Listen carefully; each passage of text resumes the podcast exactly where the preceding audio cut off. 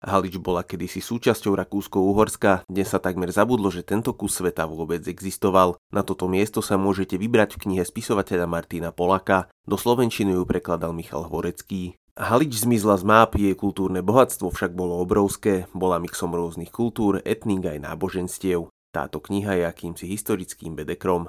Martin Polak sa vydáva do Haliča a Bukoviny, pričom spája historickú reportáži cestopis a nahliada na kultúrne dejiny jednej zabudnutej oblasti.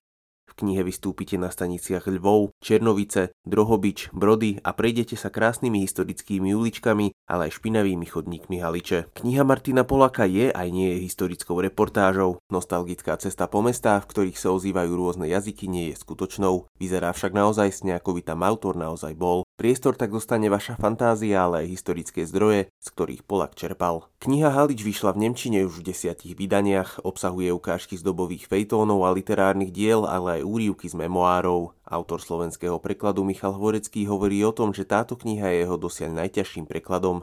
Pri niektorých pasážach sa dokonca radil so samotným autorom. Martina Polaka netreba fanúšikom reportážnej literatúry zvlášť predstavovať. V roku 2016 mu u nás vyšla kniha Americký cisár s podtitulom Masový útek z Haliče, nasledujúcom roku zasa Smrť v bunkri. Knihu Halič s podtitulom Putovanie po stratenom svete od vydavateľstva Absint nájdete na pultoch kníhku pectiev, a to v tlačenej verzii aj ako aj knihu.